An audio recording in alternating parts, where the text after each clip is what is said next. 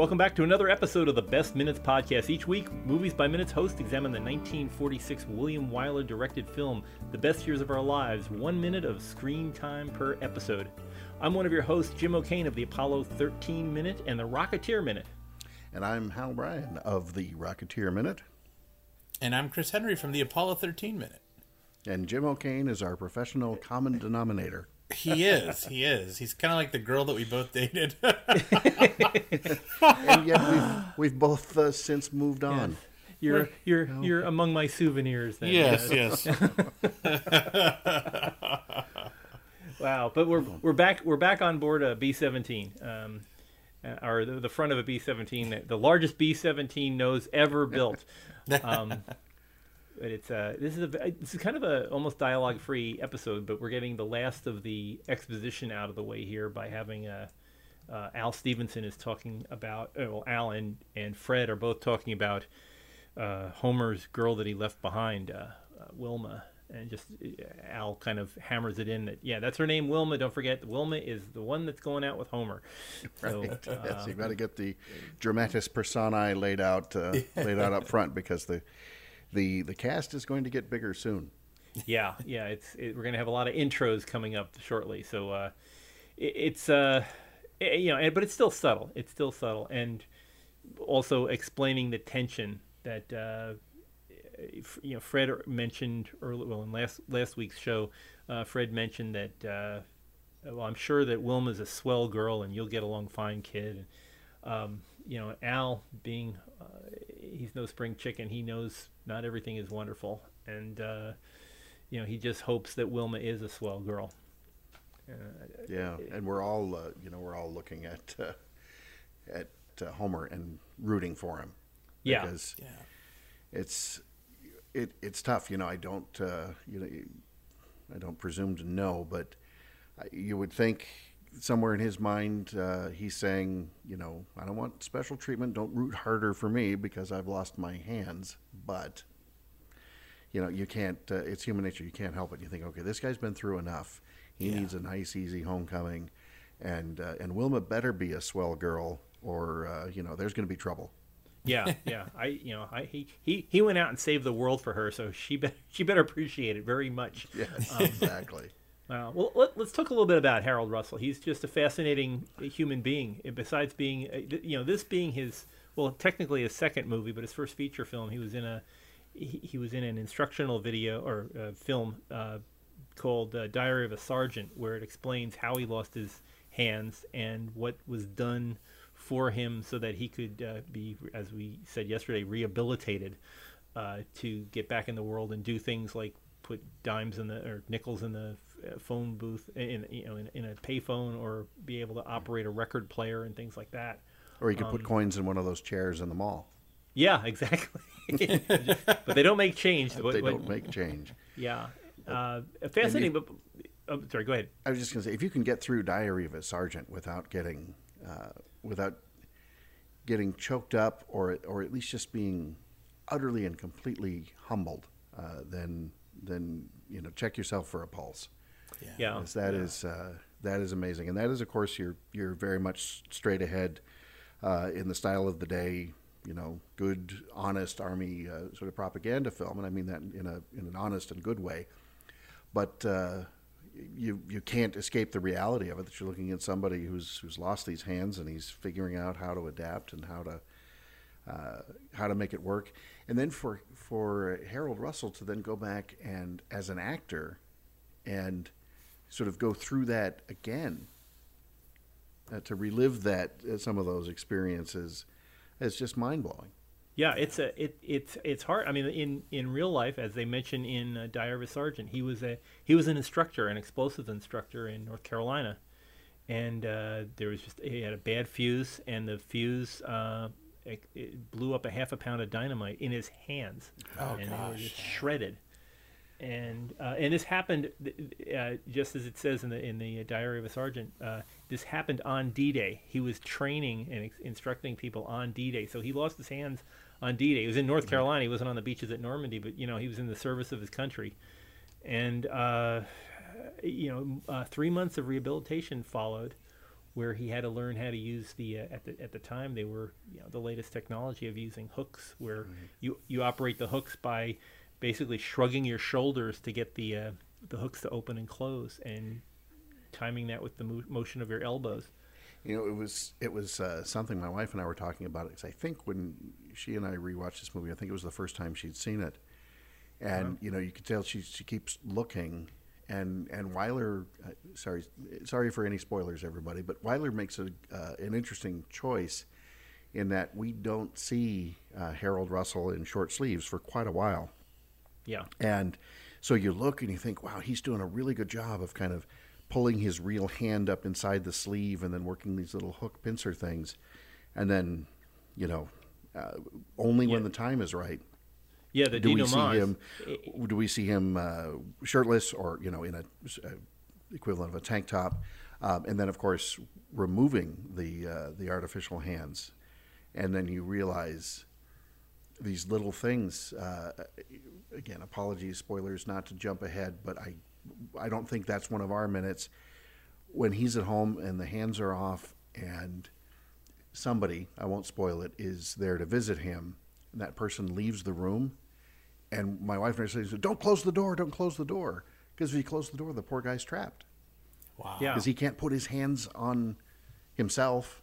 yeah. So you know, if he was just missing one, he could he, he could do just fine. And then once the once his artificial hands are off, he can't do something as simple as turn a doorknob, Jeez. and it just kicks you right in the gut. Yeah, it it's so it it, it and yeah, I, I do think that Wyler's choice in that in, in keeping that from you because you're thinking, well, this is Hollywood. It's probably some guy with you know his hands tied behind his back and and he's working. You know, they have a, pr- a prop guy running his running his hooks for him, and they're just shooting around it.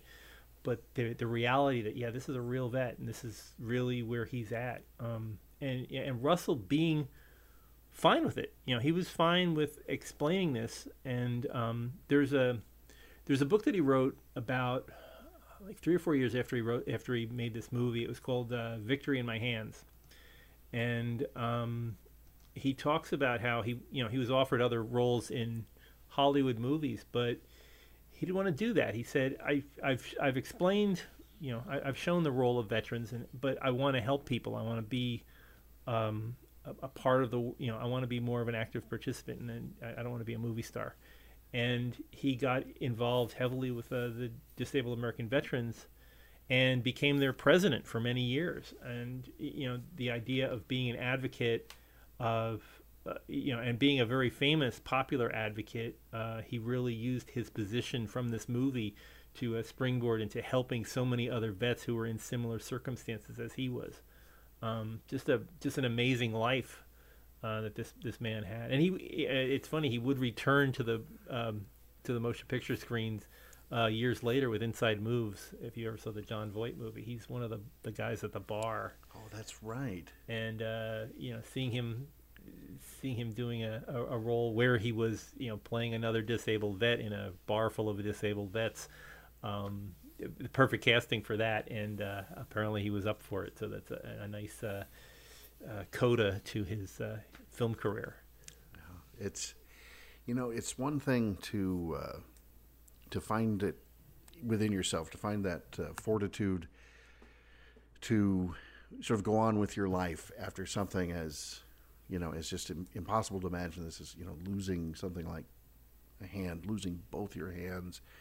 Um, but then figuring, okay, I'm going to live my life and you know do this and do that. But then to uh, to also have the have the strength to to step forward and be public about the struggle.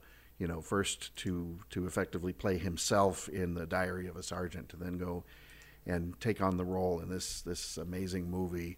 Um, to revisit those roles, to take that leadership position for the disabled American veterans, uh, to be right out there when, you know, I, I look at my own life and I, I don't know that I would have the guts to do that. I like to think, okay, I would, you know, I wouldn't just give up. You know, you'd find a way to make it sort of work day to day. And, uh, but I, I don't honestly know if I'd have the guts to sort of stand up in front of everybody and, uh, and, and say, you know, this is what happened, this is what my life is like, and how can we help other people who are in the same position? Yeah, um, and not you know he he's not he's not doing it to be pitied. He's doing it to say, look, I can I can do these I can do these things, and I have these are my issues in my life, and if you can you know if you can deal with the issues that I need help with, then that that's a great thing. Um, I. I, I'm looking. But we were talking yesterday about the uh, ruptured duck, and the more I look at the uh, uh, Homer's wearing the same insignia that uh, Al has on, so I'm really considering that the uh, the honorable discharge there, the ruptured duck, is probably they all got handed it as they were leaving whatever base or ship they were on, and it's like here you go, and they just okay, I'll just stick it up here. Yep. One per person, please. Yes, yes, please. Uh, great, great bit of. Um, it, uh, we've talked about this on both both of the shows I've been on with you guys. Uh, there's a great this scene here, which is mostly silent as we watch the sun the sun coming up uh, out the out the side of the B-17. We're looking at Homer looking ahead, and he's not saying anything. He has his face is basically expressionless. He's a little bleary eyed, and maybe there's it could be a tear. It just could be just his he just woke up. Um, but uh, Wyler is relying on something called the Kuleshov effect, uh, where if you see, if you hear something in a movie and you see something in a movie, you assume that the person that is on screen is experiencing the same thing you are.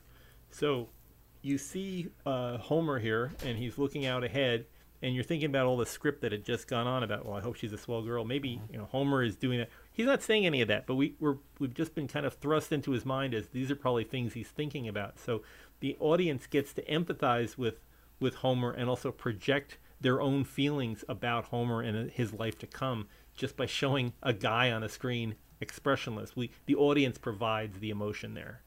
and um, it, it is so powerful because we're sitting here right now. We haven't met Wilma yet, but we are holding her to a very high standard. Yeah. and and you know we are saying to ourselves, boy, you know, be swell, Wilma. and and the other thing during that whole sequence that you pointed out, Jim, is those. It it struck me. Um, you know, it's, it's black and white, so we don't get that glorious uh, color of the sunrise or anything like that. But you know, looking out, we're above one cloud deck, and there's some clouds around, and the sun coming up, and we can imagine how how beautiful that was. And even look, it does look beautiful even in black and white. But think about how many people who seeing this movie uh, when it came out who had never seen that view. How many people had never been on an airliner?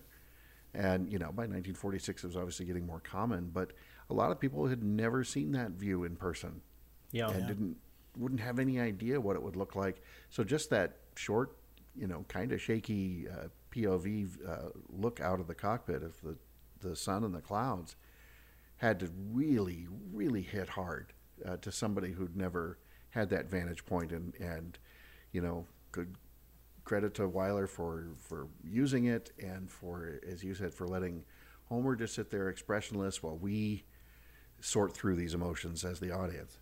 Yeah, I, I do have a question. As, as the only member of this group here that has not flown in a B seventeen, let alone overnight, um, what is what is the operational range of flying without refueling? Uh, can you fly overnight, or how far can you go on a you know fully tanked up uh, B seventeen? so, so hours, you know, time wise, um, I, I'd have to look up as far as like range and miles, but uh, hours wise, I mean, you're stretching it at about ten to twelve hours. Um, the, if you've got a B seventeen that's lightened up, um, I mean, there are missions in World War II that went as long as ten hours.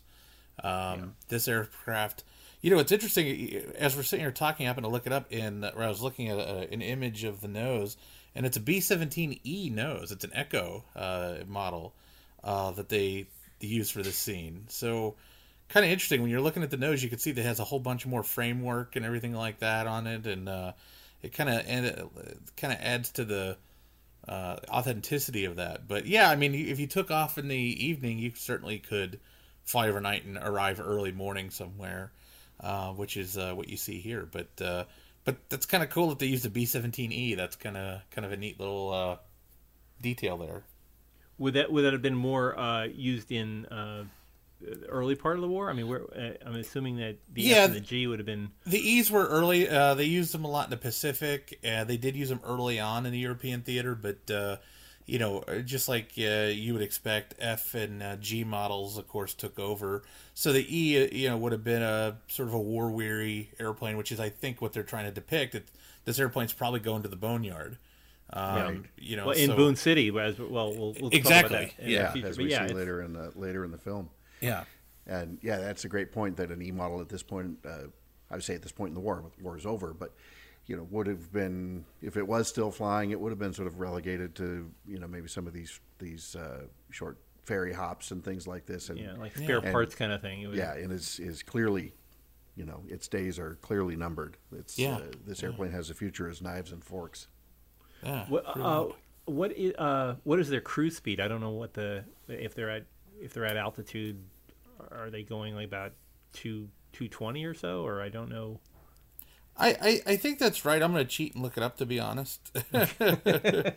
and uh, I'll let you know. 182 miles an hour is the cruise speed. Oh, okay. Um, And top speed's 287 miles an hour, and it's got a 2,000 mile range. yeah, yeah. I don't think they're going at a r- emergency war speed. So it's Yeah. Right. Thank you, Google. Thank Yeah. you, Google. But of course, that's going to vary so much based on the load. yeah. Yeah. uh, based on the bomb load, and have they, you know, have they released their bombs, and how many, you know, how many crew were on board, and and and yeah, of course, the the needs of the mission.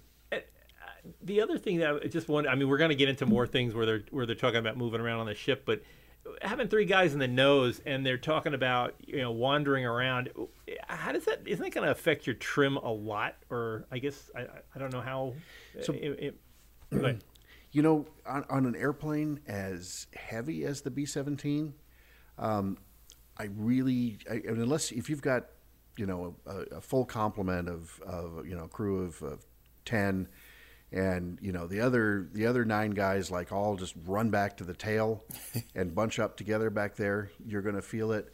But as far as yeah, you know, when you're talking about this airplane that, that can carry you know thousands and thousands of pounds of bombs, a 170 pound person sort of moving back and forth isn't going to have much effect. Um, the the closest I've come uh, as a pilot, I mean, I, not to uh, not to brag, but it is Oh, one of the best things I've ever done. I do have some time left seat in a B seventeen, and you know people are moving around, but honestly, that airplane is so solid and so heavy. You feel like somebody could be driving a Sherman tank back and forth in the back, and it wouldn't affect it. Um, I have flown an airplane uh, when skydivers departed. I've flown a Cessna Caravan a couple of times when that happened, and that's an airplane where you've got you do have you've got 13 people sort of bunched up behind you, and they would tend to jump out in pairs, and that's a, a much much smaller airplane than a B-17. Um, you know that I can tell you that as people leave, you definitely you feel it in the controls, and you're retrimming the airplane every time another pair of people get out. You know we're very used to as we fly making trim adjustments because the airplane is uh, every airplane you fly is constantly getting lighter as you burn off gas. But it's strange to have that happen, you know, three, four hundred pounds at a time. As people, as people say, I, I don't like your flying. I'm getting out. but uh, um, something as as big and as solid, I, I just don't know how else to describe the the feel of the controls of a B seventeen. It's just, um, it's, yeah, it's like it's like having canaries flying around inside them, isn't that? it it's, doesn't- yeah, it really do kind of what it would be. I, But I've, I've, I've got to point out something in if, if you're watching this minute around uh, the thir- like around 29 through 35 or so behind Al Stephenson on the back wall it this bothers me I, I know it I know it's just me and Gestalt and stuff looking at the wall but I could swear there is a VHS cassette leaning up against the window and it just it just looks to me like wait a minute that's, that's an anomaly but you know time. See, and what bothered me was uh, how much time Homer spends texting. Uh, this Yeah, entire, you know, it's this really- entire flight. I thought that was really out of place for a Jeez, 1940s Yeah. Homer, movie. put the iPhone Yeah. down, and Yeah. uh, yeah yeah Wilma will be there when you get back. Yeah, he's just he's But, uh, playing Animal Crossing on his Switch Yes, or something. exactly. Yeah, Yep. just, uh, So, you know, but, not to not to go too far afield. I know we're, we're up against the clock, but very quick. That is something that maybe we'll revisit that uh, tomorrow uh, or in future minutes. But that's something that is really, really hard for people to think about. Even guys uh, who are our age, or at least our age, Jim and, and, and Chris, you're not that far behind.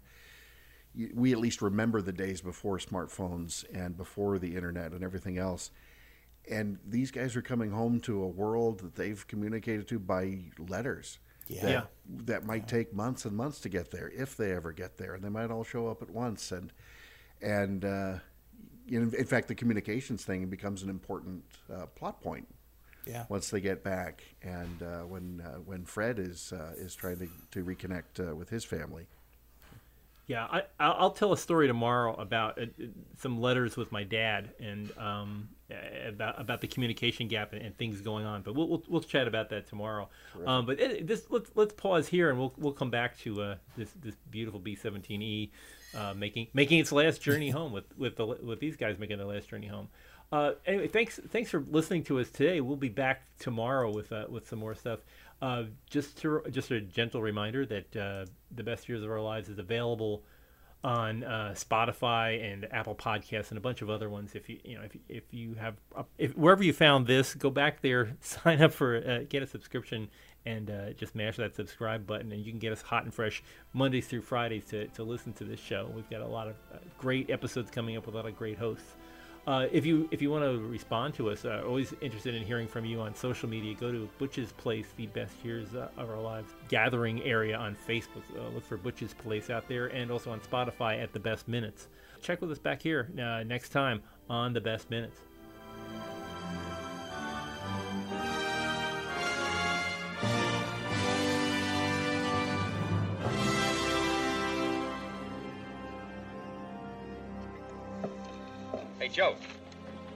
Hey, Joe, you better hurry up out there because she's taking off soon. Right, thanks. Come on, Taylor.